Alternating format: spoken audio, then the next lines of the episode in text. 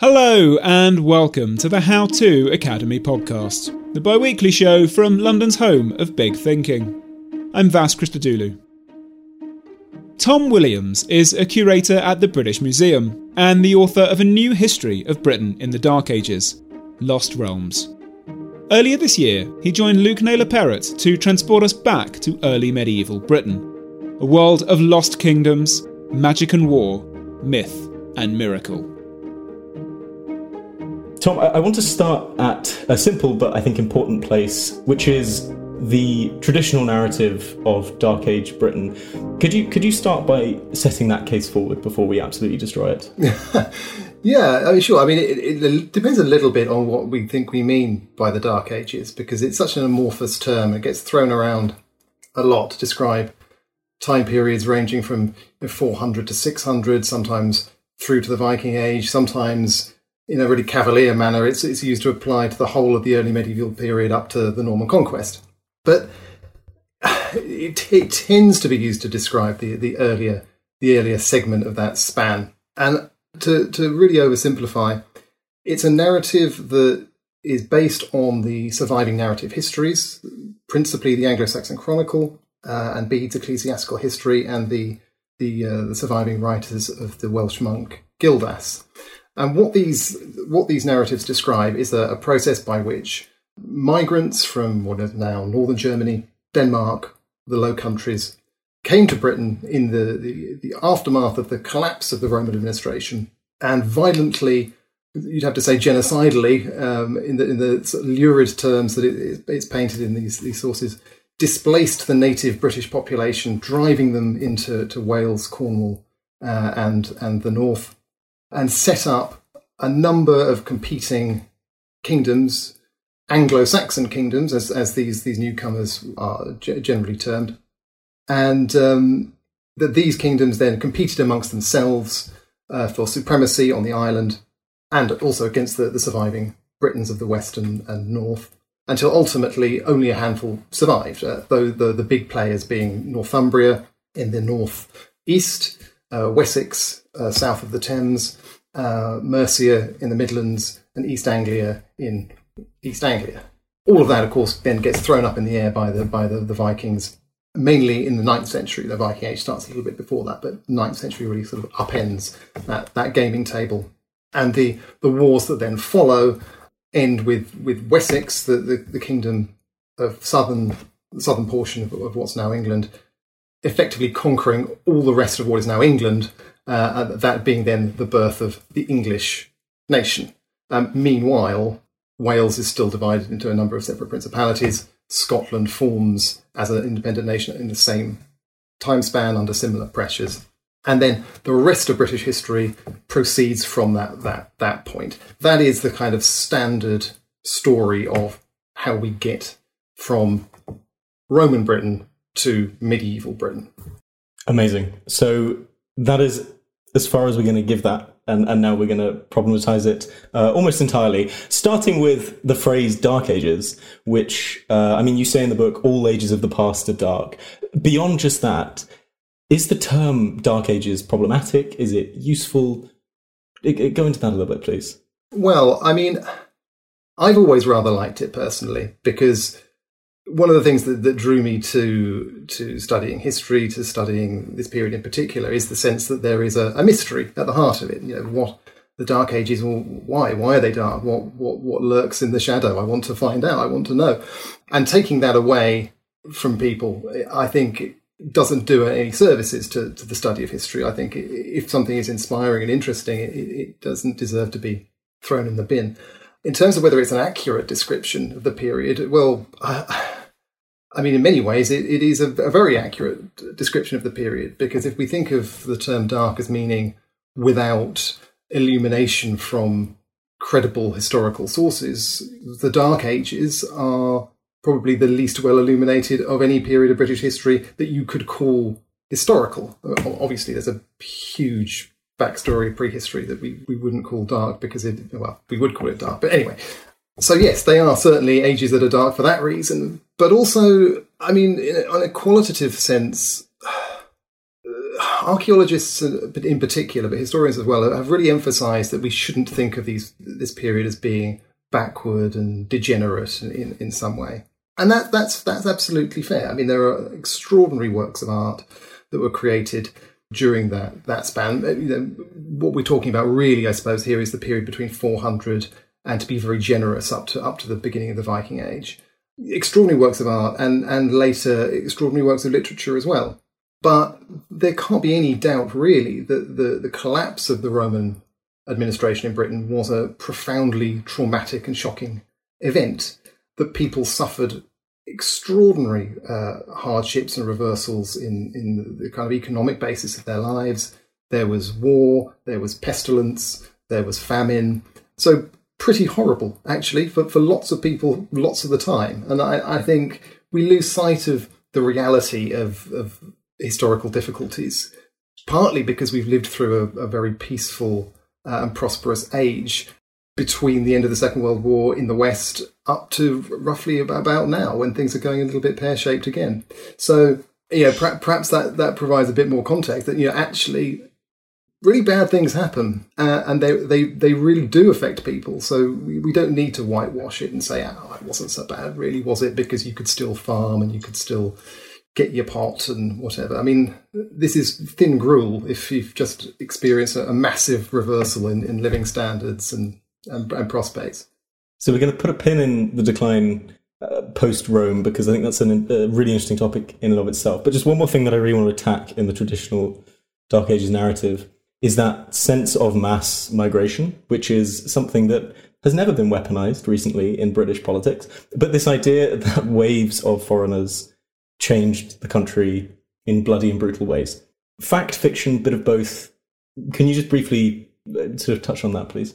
Hordes of migrants swamping the indigenous culture of, of Britain is the is the way it's sometimes framed. I mean, this is one of the most contentious topics in all of British archaeology, and to this day, there there really isn't any consensus about the scale of migration, the nature of the migration, and how the the, the process of, of cultural change proceeded.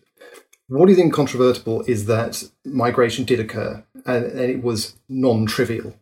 There are lots of reasons we know that that is the case, because for one thing, the English language is the language spoken pretty much all across this island, uh, and not just in England. Also, because the the burial practices, particularly in eastern parts of, of England, transformed in a direction that aligned them very closely with communities in Northern Europe and Scandinavia.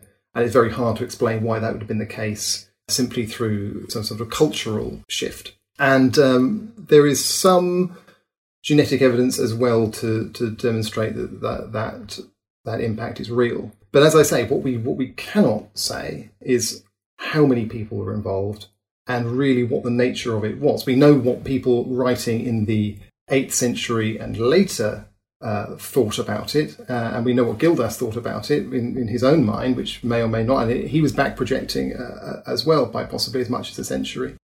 But we don't we don't really understand it very clearly, although I have ideas about it. Many archaeologists have ideas about it. Many archaeologists don't agree about it, and we'll, I'm sure we'll get into some of the finer points your hatred or, or, rather distaste of Gildas and Bede and all of the traditional sources is beautiful and prevalent. um, so speaking on this this other this this this foreign other. Dumnonia, which is in Cornwall and, and the Cornish to some extent, um, but Fortriu in, in the north, the Picts, in particular are horribly stereotyped in the sources and by pop culture and, and by, even by historians you know, I'm just, I've got a list here. The Picts are called stunted dwarves, worms, swarms, ants, savages, living fossils.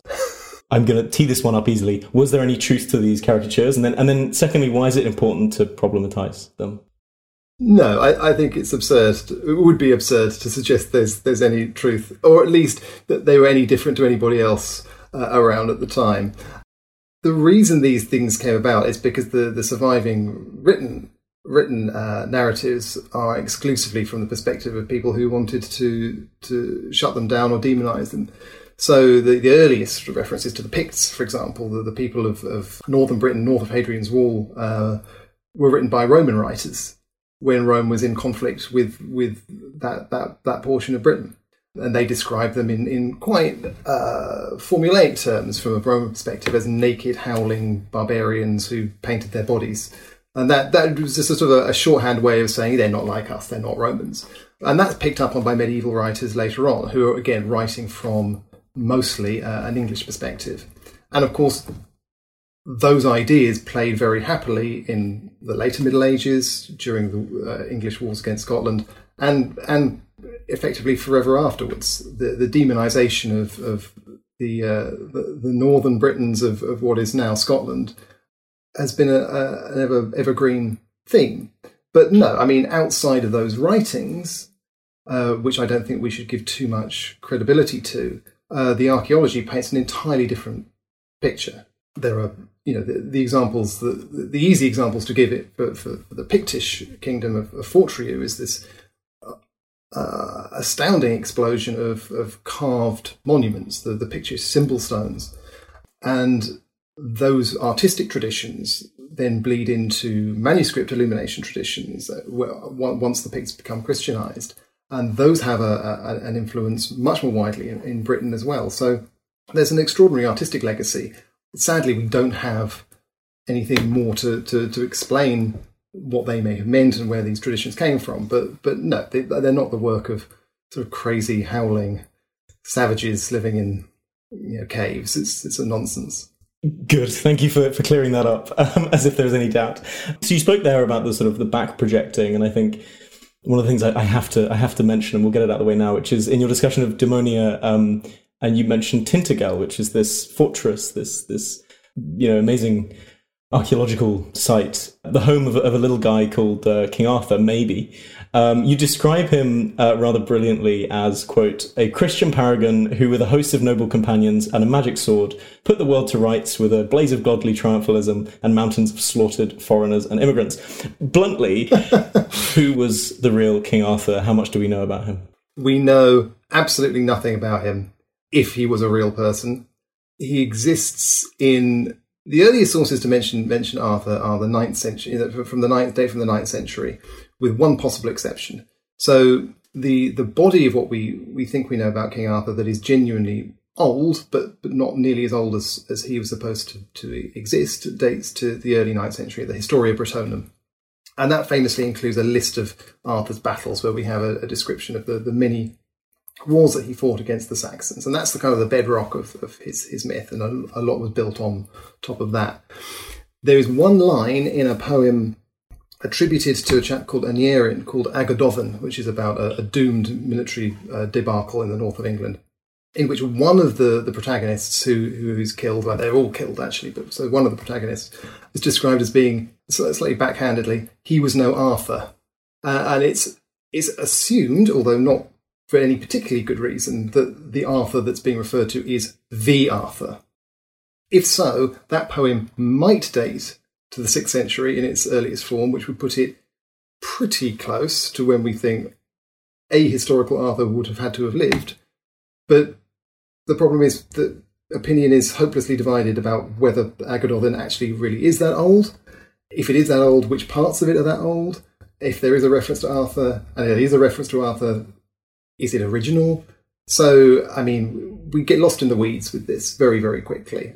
What is certainly true is that the prototypes for Arthur like figures are present in um, some of the earliest written records we have. And certainly there are figures who do present as warlords who did fight against the the communities, the newer communities that were developing in, in eastern eastern Britain under the pressures of migration actually many of them are much more credible than than any Arthur. And I think really it's a, it's sort of a waste of time looking for a historical Arthur. There are loads of people who, who fit the fit the fit the bill.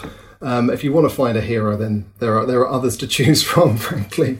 Oh, you've broken my heart. Broken my heart, Tom. That doesn't mean I don't love. I, mean, I love the Arthurian stories; are, are absolutely wonderful, and I, I, I, love them to bits. But um, but he probably didn't exist. Oh. No, there's no there's no reason to think that there's no reason that he couldn't have done, is what I'm trying to say. There, are, as I said, there are lots of other people doing similar sorts of things to the things that Arthur is supposed to have done, and so maybe he did, but there isn't any good evidence that he did. And I, I would recommend actually, there's a book by Guy Halsall called Worlds of Arthur. Uh, so if you'd want to want to see how that the evidence for historical Arthur is is is laid out and then demolished, it's a it's a it's a masterclass in in that. Okay, well, um, well, let's do some more demolishing, um, or maybe not. Which is that um, I suppose one of the, the, the traditional narratives of the Dark Ages Britain is that as Rome declined, Christianity rose. So let's start with the decline of Rome, because as you said, it's a really interesting moment in British history. You have some really visceral descriptions of what it would have been like in a city in, in London, in Gloucester, that saw the Romans leave. Could you just sort of airdrop us into that world a little bit, please? I mean, I think the thing that's that's quite quite shocking. I, I, still find it hard to get my head around it. Is the the speed of of the the economic collapse. So, and I, I use this this sort of uh, descriptive device in the book, but but a, but a child who grew up in Cirencester, say in the in the three eighties, would have been born in a world where people were still laying elaborate mosaic floors, living in palatial villas with underfloor heating. They were using freshly minted silver coins in their transactions. Uh, the cities were filled with craftsmen producing specialist pottery and, and um, tesserae for mosaics and hypocaust repairs. Anything you can think of that, a, that, a, that a, an urban space might need, there were, there were specialists available to do that. There was effective policing and tax collecting.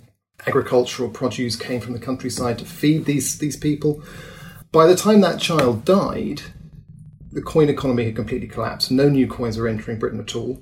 There was no effective policing whatsoever. The Roman legions had been withdrawn and never returned.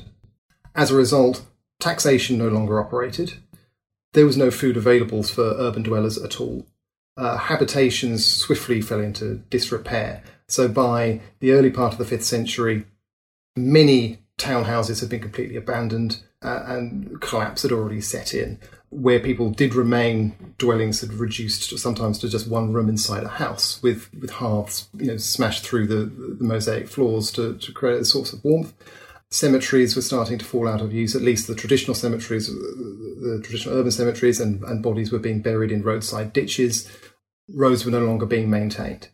Um, and that's in the course of a single lifetime, a single generation. And so a, an individual would have lived through this and witnessed the, the collapse. And we get used to dealing with um, time spans as, as as historians of this period, ancient world, the medieval period, in, in centuries sometimes, and it's it's easy to lose sight of that kind of human that human uh, lifespan, that human experience of, of what it meant. But I think, from any perspective, that that is a a, pretty savage shock, and it's interesting that that I, that I was putting the final touches to this book just as the the uh, the war in Ukraine was was starting to, to, to really really take hold, and seeing those images of of modern city centres being abandoned, um, you know, the panic of people leaving en masse, economy collapsing rapidly overnight.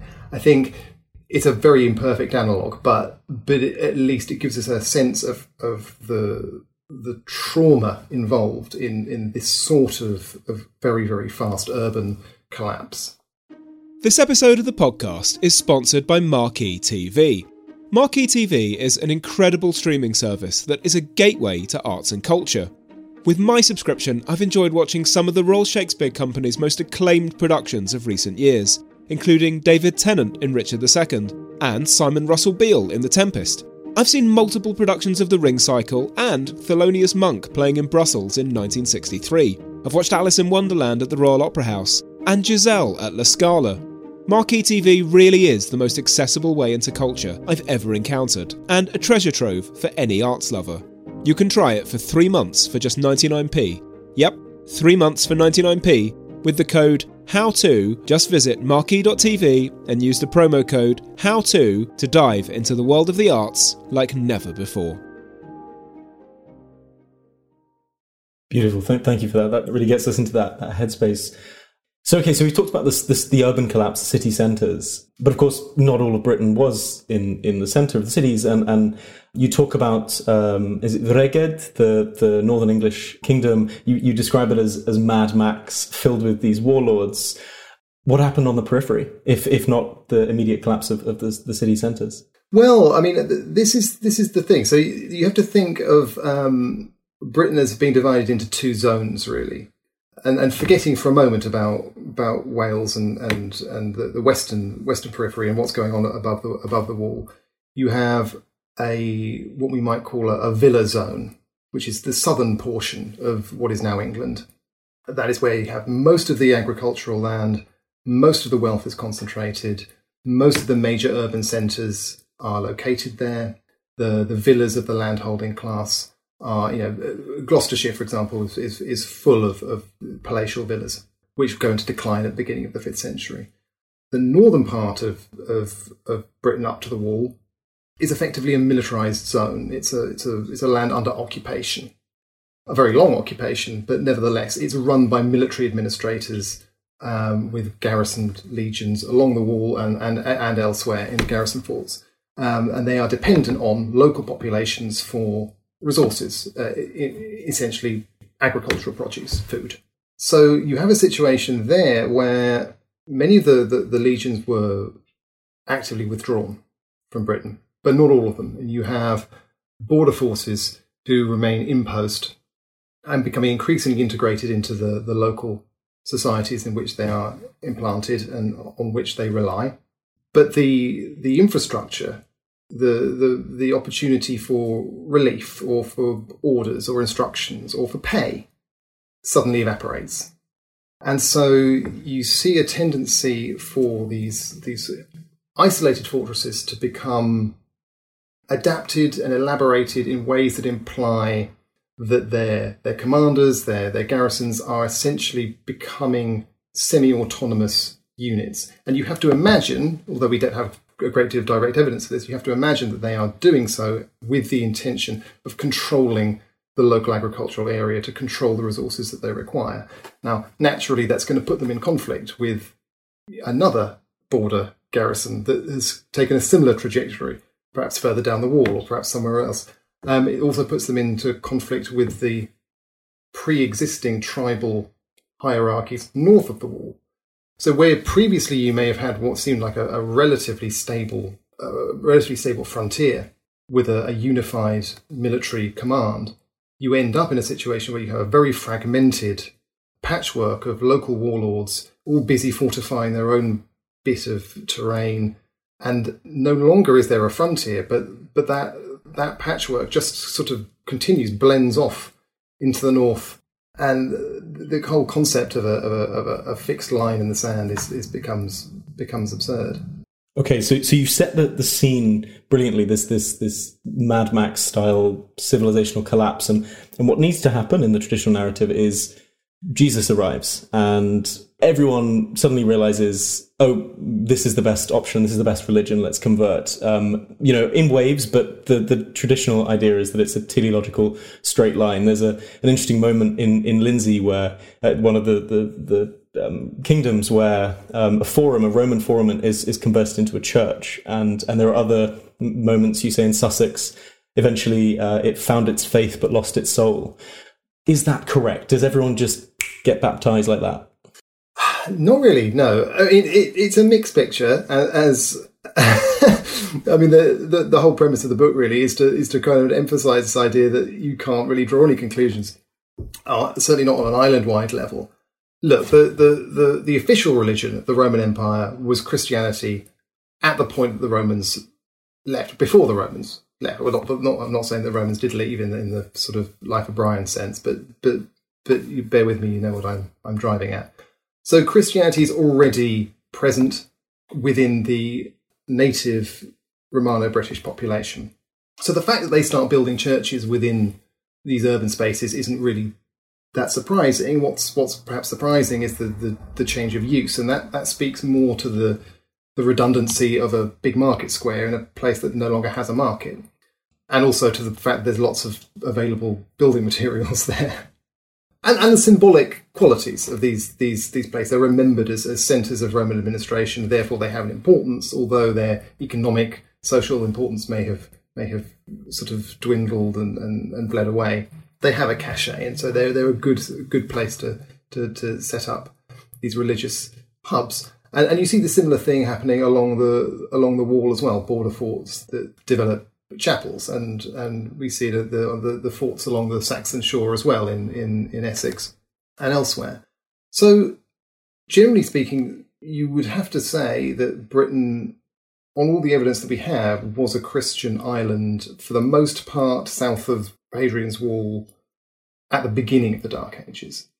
Now that starts to change with the migration that we see from Northern Europe because the, the, the migrants, again, so far as we can see archaeologically, are not Christians. They are burying their dead in manifestly non Christian ways. They're cremating them and, and burying the remains in, in, in, urns. That not they're not all doing that, but but those who are are clearly not following any kind of Christian practice that, that, that was was standard anywhere else. And it takes a long time for those communities to adopt Christianity. I mean, the, the traditional narrative is that uh, St. Augustine turns up in, in, in Thanet in 597, and, and then the dominoes all fall in sequence. He, he converts uh, the, the, the, kingdom of Kent. Uh, that influence is then dispersed throughout throughout England by missionary activity, and the, the kings of England, of the of the Anglo-Saxon kingdoms, should we say, all eventually see the error of their former ways and become become Christians. Uh, and after that, we, you know, we're, we're back into a safely sort of Christian island territory again. It's sort of what happens, but but it's a massively simplified view. For one thing, we know because there were already loads of Christians in Britain. The idea that, that some of these these places, to, to, to pick an example, you know, in Essex, they'd never heard of of Christianity before St Augustine's mission turned up is is ludicrous because we we've got evidence from from Prittlewell, the the extraordinary burial chamber at Southend, of Christian imagery, crosses having been uh, gold foil crosses having been placed on the eyes of the of the dead person in the tomb. So again, that doesn't mean we know that he was a Christian or she was a Christian, but it does mean uh, that certainly the, the ideas about Christianity or the imagery of Christianity was, was widely circulating before any particular one missionary priest turned up there with a, with a with a, a sanctioned papal message. Thank you for that. By the way, that's beautifully complicated as I expected. um, I, I, want to change tack and, and zoom out uh, and, and, talk about the fact that throughout all of the work that I've read of yours, landscape and place is, is so important. You write all places have their ghosts and Britain is thick with them. Um, and then more generally, you know, you, you talk about how kings you know, ascribe an entrenched power into landscapes. You talk about uh, supernatural forces once once invested themselves in the landscape. I did a history degree at university and never went on a field trip. Do we do we value the place and the landscape enough in history? Possibly not. I think it's much more of a concern in, in archaeology, and um, it's been a major theme for, for many years now because the materiality, the physicality of things is what, what, what drives archaeologists. And so trying to understand why someone might, for example, want to bury their their dead kinsperson in the side of a pre-existing pre- uh, prehistoric burial mound is a question that needs an answer. Historical records won't provide one. Uh, and so, by borrowing tools from anthropology and from, from prehistoric archaeology, we can start to come up with good conjectures about why that might be so, and whether that's to do with drawing on legitimacy con- conferred by previous inhabitants uh, of the island, or whether it's uh, an imagined sense of continuity that you know these are my ancestors, even though they manifestly were not, or, or possibly were not. Um, it's hard to be absolutely categorical about it, but but clearly there's something profound happening when when you're making those decisions. They're not random choices, and there are patterns that are repeated throughout Britain. Uh, and it doesn't just uh, apply to burial; it applies to lots of different ways in which the landscape is is used and reinvested with with significance. Another way that we, we, we see this taking hold is through the, the naming of places. So the application of Old English names to pre-existing features of the landscape, which formerly had British or Romano-British names, gives us a, a window into how they were perceived there are places all over all over England in particular that, that compound personal names with the, the word for barrow, for example, which suggests that they were imagined to be the burial place of a person of that name or had a particular significance to a person of that name. And legends and mythologies grow up around these sorts of these sorts of locations as as uh, kingdoms, communities, dynasties sought to kind of develop the the narratives, the mythologies that, that gave them heft. And that sense of deep past is is very present in, in, in all of the stories that the kingdoms tell themselves. But you said earlier that, that the Dark Ages were at least a little bit dark in terms of tone, but also the landscape was dark, or at least darker than it is now. You know, Sussex was this land of salt marshes, and Lincolnshire was wetlands, and the Weald Forest um, is basically Fangorn from from Tolkien, right? Like no no church, no cemetery, no farmstead was ever found or has been found there in in three centuries. Yeah.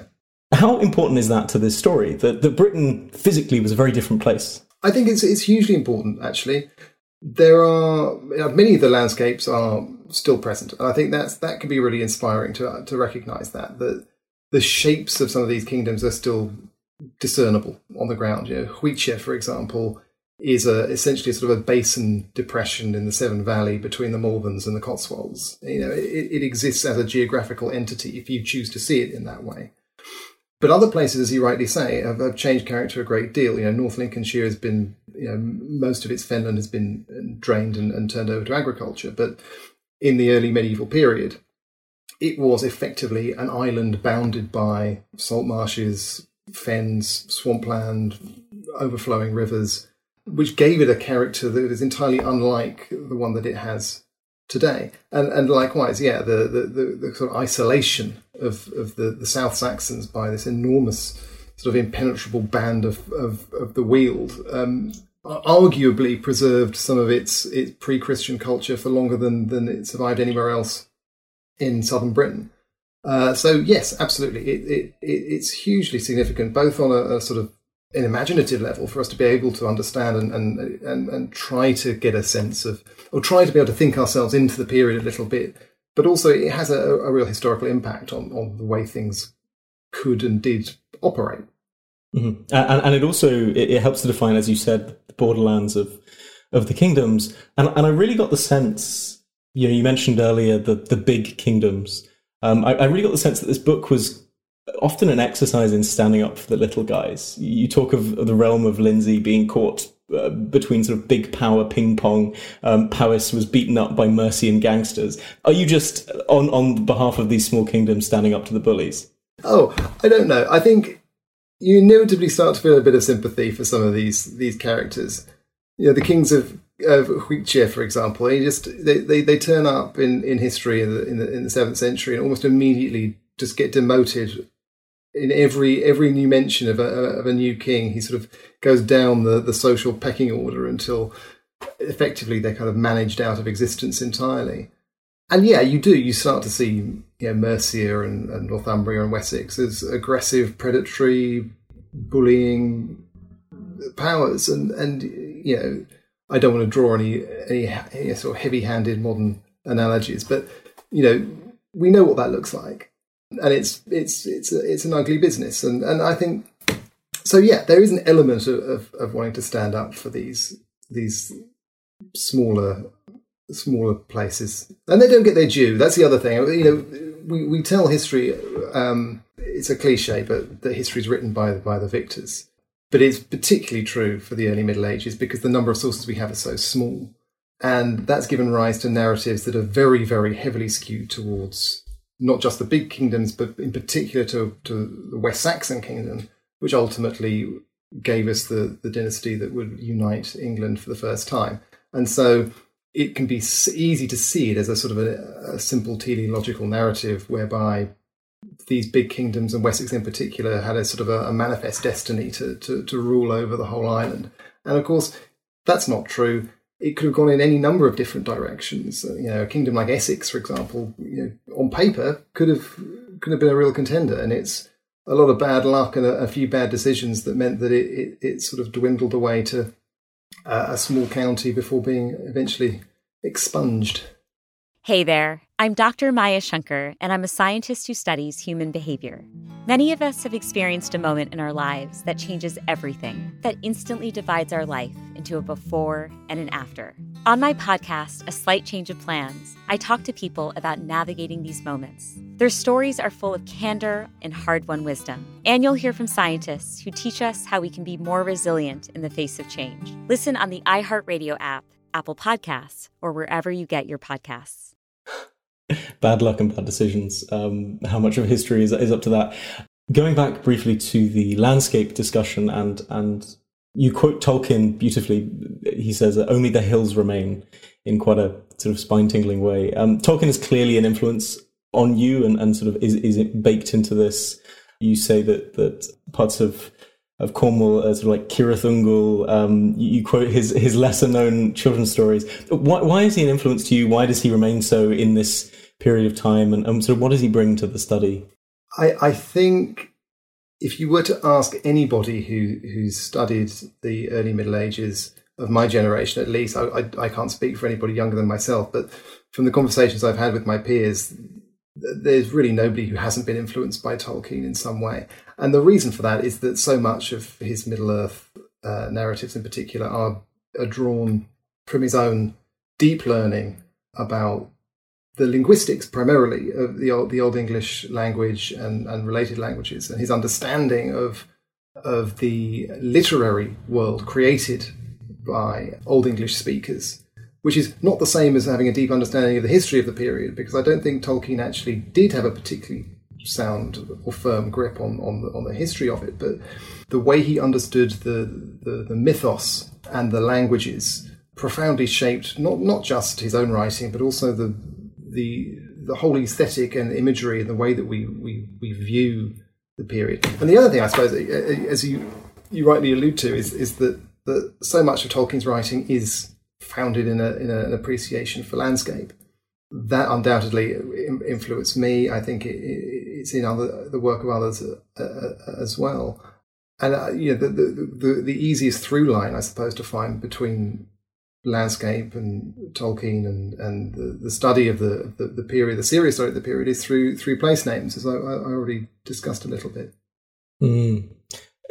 Tolkien was a man of his time, shall we say, sort of conservatively. Um, he he. There's a whole debate at the moment about whether he was racist or, or just reflective of the time. He you know, he, he opposed apartheid South Africa and hated Goebbels and sort of Aryan theories, but he also called orcs, you know, the least lovely Mongol types. So, you know, debate. But I think what's, what's undeniable is that the term Anglo-Saxon, which is something that he, you know, uh, takes a lot of um, inspiration from, and, and plenty of people less tastefully have taken inspiration from, has become problematic and has become politically charged. Could you just discuss briefly both the historical problematic nature of the term Anglo-Saxon, but then also the contemporary political one as well, please? Yeah, okay. So this is obviously contentious stuff.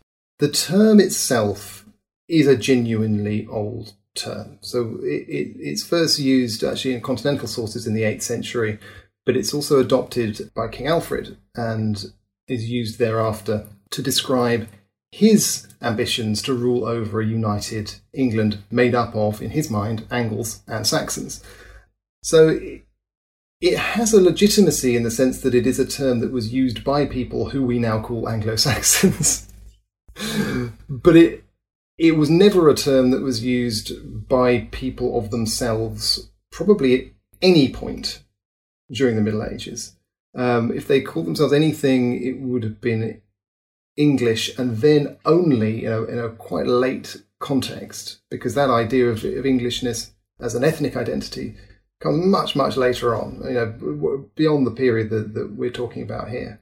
Where it is used by Bede, for example, it, it's primarily in a linguistic sense. So when he talks about the ecclesiastical history of the English people, he means the English speaking people, to, to borrow a Churchillian phrase. So its uncritical use for the period that I am calling the Dark Ages for the time being is problematic on those grounds. Now, it's justified because Bede, with recourse to, to Bede again, because Bede describes the, the, the, migrants who came to Britain as being primarily Angles and Saxons. So, i.e., people from Anglia and people from Saxony. And so, a sort of a portmanteau of those two identities seems to be quite a reasonable one. However, there's always a caveat to everything.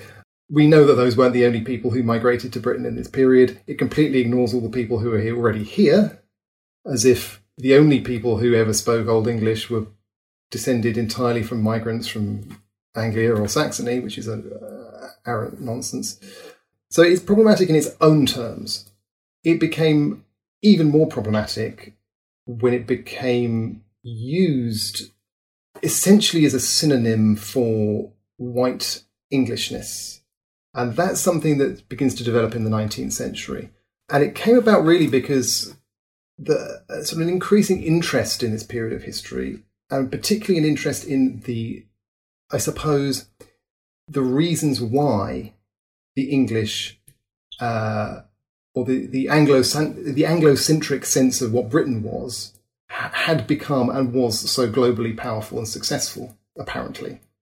And people started to seek the answers to this, and the, the prevailing sort of racial theories of the day posited the notion that well, it must be something innate, some sort of innate genius of the, the blood and heritable qualities. Uh, where can we find this? Well, we can find this in these, you know, Angles and Saxons who came here from, from Scandinavia and northern northern Europe back in back in the Dark Ages, and so this notion of Anglo-Saxonness as being a superior uh, quality, a, a superior identity, takes hold at that point, and it was enormously popular. So you find that you know it cuts across political boundaries. Um, Thomas Carlyle, arch conservative, held these views. William Morris, the socialist, held identical views. It was it became an absolutely sort of accepted and universal idea, uh, essentially in, in late Victorian England, and it, it is carried across into into the the how shall we say white colonies abroad. So Anglo Saxonism, i.e., the idea that, that there is a genius to the white English speaking people, is then sort of exported around the globe with horrible consequences. I mean, you can draw a direct through line from Bede, frankly, to, to Manifest Destiny in, in the United States. This idea that white settlers had a, a, a right, a divinely ordained right to, to conquer and, and, and um, dominate uh, whatever territory they came across.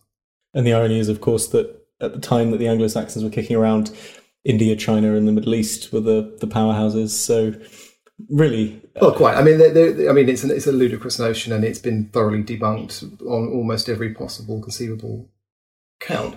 But it has undeniably had an incredibly uh, powerful hold on on the Western psyche in general. And so I think it's that. I mean, I would I would draw a distinction between the use of the term Anglo-Saxon, which which is uh, sort of a historiographical term, and this notion of Anglo-Saxonism, which sort of describes the the attitudes that that, that developed around uh, how how Anglo-Saxon identity was perceived. But I can certainly understand why people are, uh, uh, have have a problem with using Anglo-Saxon as an ethnic label uncritically on, on two counts really. One, one, one is this this sort of political dimension to it, and it's sort of deeply damaging way in which it's been used in the past. But also, just as I, as I described at the beginning, it's not a very good term for the people who are in in what is now England at the time that we're calling them Anglo Saxons, because they weren't calling themselves Anglo Saxons, nor was anyone else. So, you know, something present throughout your answer there is is that try as they might, historians can't get away from now and, and from the present and, and the act of writing. And I thought I'd finish off of my section before we go to audience questions with just a few questions on that. I think that the central tension, if, if I had to point to one in the book, is I'll quote you here. Uh, this is a lost world, irrecoverable, really, a whisper in the moorland grass. Yet it was once a real place of people and things, of daily lives, and a thousand tragedies and hopes. It's a it's a hard task, but but how important is it to actively empathise with historical agents is it always possible? Uh, where, where do you fit in, within that? Yeah, it's a it's a really good question. I think because um, I can't remember if I said this on the on the uh, in our discussion or or it was something we discussed previously, but we're used to, as medieval historians to, to talking about big blocks of time, centuries and centuries. I know we were talking about um, the collapse of Roman Roman towns, and um, getting down to that, drilling down to that human level, can be very very challenging in these periods. But I, I do think that it's worth doing because otherwise we lose sight of the reality of it. It, it becomes a, an academic exercise, or it becomes sort of an abstract um, sort of cardboard cutout of a of a world that we, we don't believe in and that was one of my, my criticisms of, of, of, history writing, and it was one of the one of the reasons that I was inspired to write or try to write history myself in the first place. Was that I, I was frustrated reading narrative history that just didn't convince me that these were real places with real people in them. It always felt to me like a you know a flimsy kind of theatre theatre stage with you know characters would come and characters would go, and no sense of their humanity. And if we really want to understand why people do the things they do in the past, we have to invest them with real human qualities.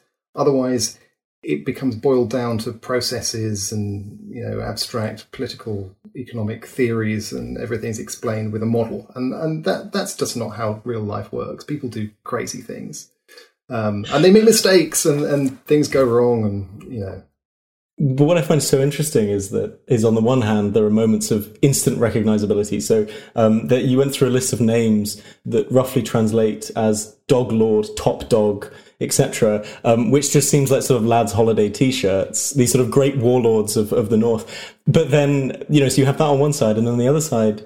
You have the fact that people didn't write down dates and borders. You, you, you write this in, in a footnote. You say, um, Paulinus is and, and Data, you say one of the the only verbal portraits of the medieval age. So in other words, were people just not writing about how people looked? There are moments where you feel very like it's a very different worldview, and then there are moments where you feel like you're you're completely empathizing. Are there any others that stand out in terms of that that gulf between now and then? I mean, the the strangeness. I mean, you hit on an interesting tension in the book. Actually, is that I, I am interested in, in humanizing and, and, and making tangible, making real the the sense of these places and these people. But there is a there is a degree of, of strangeness that I don't think we can we can or should shy away from. You know, that's another problem in modern discourse about the Middle Ages in particular. That, that, that many people want to find themselves in the Middle Ages, and they want to find validation and validating myths and validating stories. They want to believe that you know they're the descendants of Vikings, and the Vikings were just like they are, or, or whatever it might be. But of course, that's ridiculous. They weren't like like you. They were completely different. They had a completely different outlook, a, a different mindset entirely. So finding that balance that yes, there's a common shared humanity, and yes, these are real human beings, and they they they hurt and they felt pain and they felt loss and strove to understand the world. That that that that's that's key, but but without pretending that they were, you know, a, bloke you'd meet down the pub, or, or you know, it's just that that's just not the world we're in.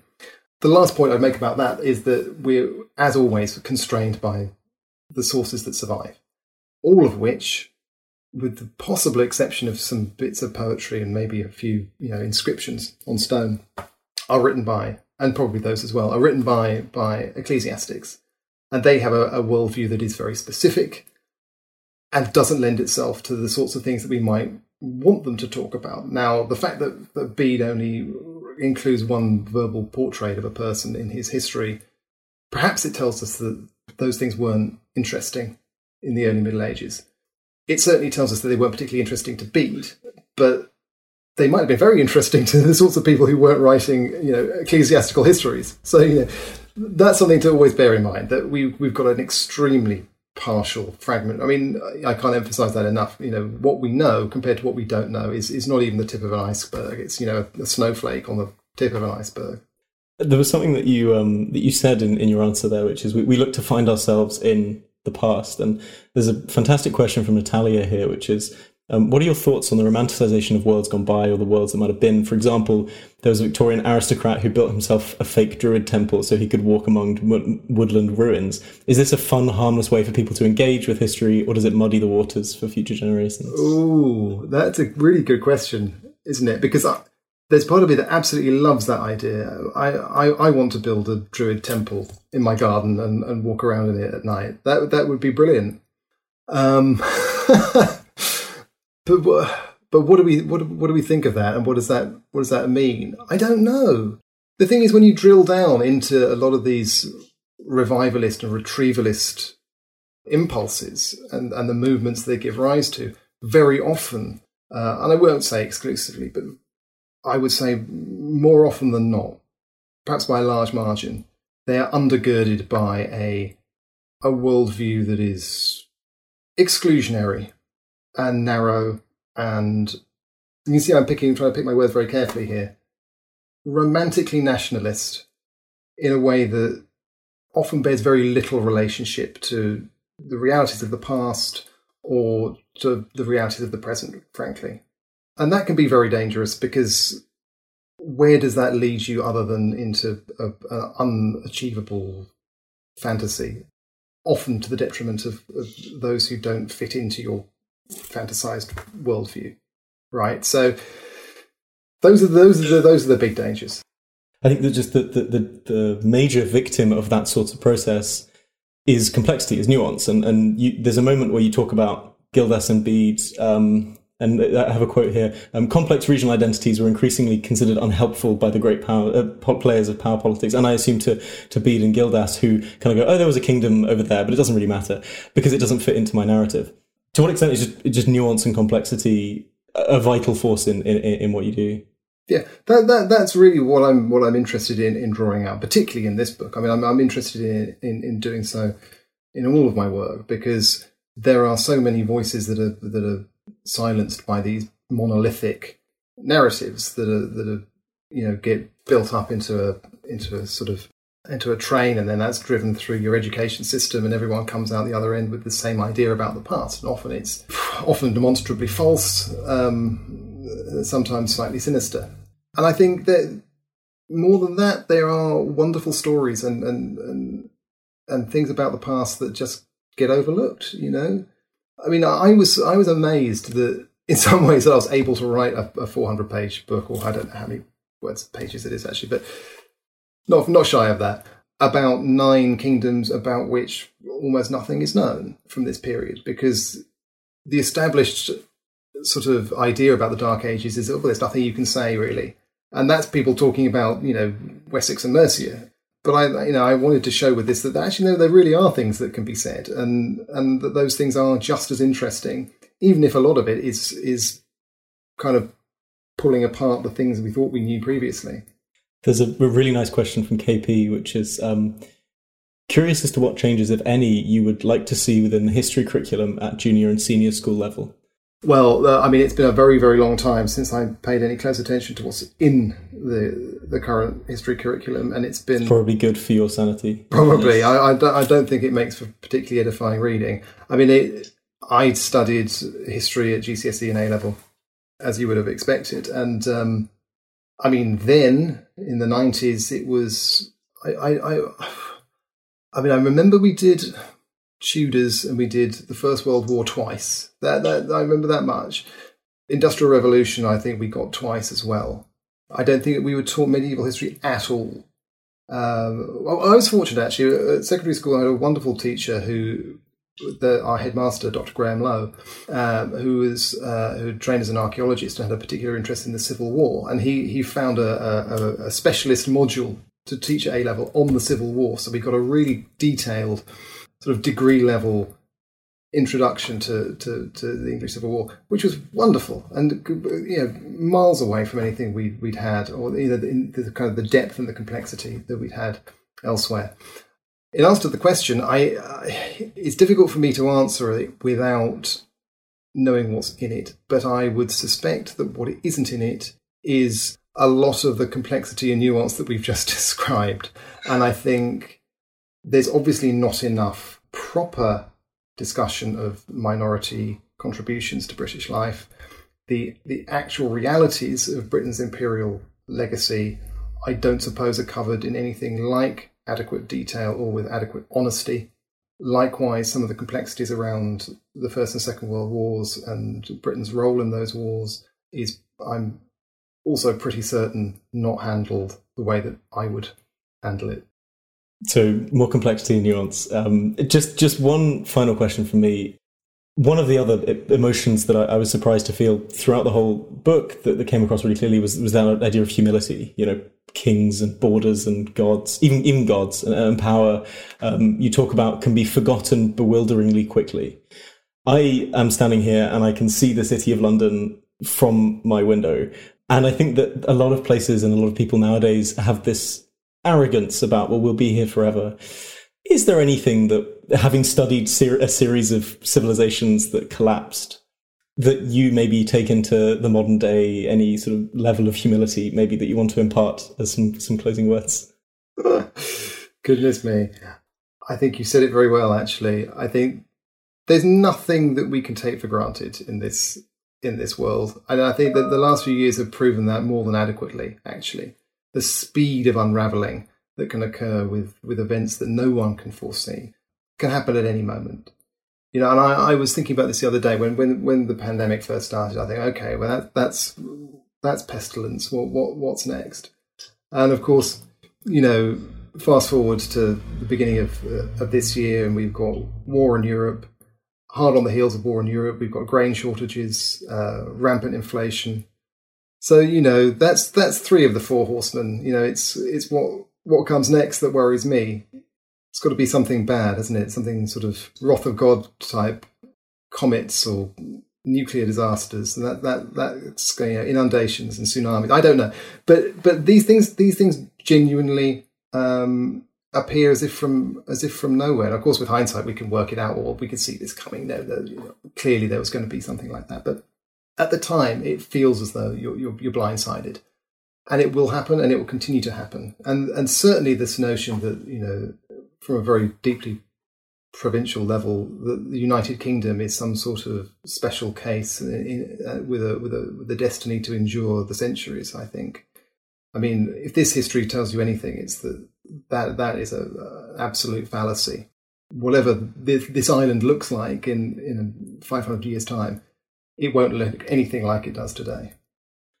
Wow. Well, what a what a what a note to end on. Um, very sadly, we are we are out of time. Uh, I could talk to you for hours, Tom. We'll have to come back with your next book.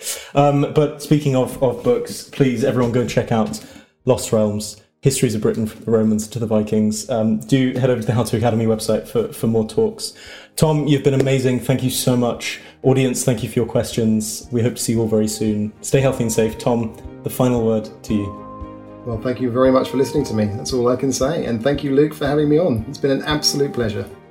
Thank you, everyone. Take care. This episode of the podcast starred Tom Williams and was produced and presented by Luke Naylor Perrott. The series is made by me and Esme Bright, with help from Nicole Wong. Our editor is John Doughty. If you enjoyed this one, go back two weeks and you'll find Luke's interview with Oxford historian and novelist Harry Sidebottom, who tells the story of the polyamorous and murderous teenage emperor of Rome, Heliogabalus. Till next time, I'm Vas Christodoulou. Thanks for listening.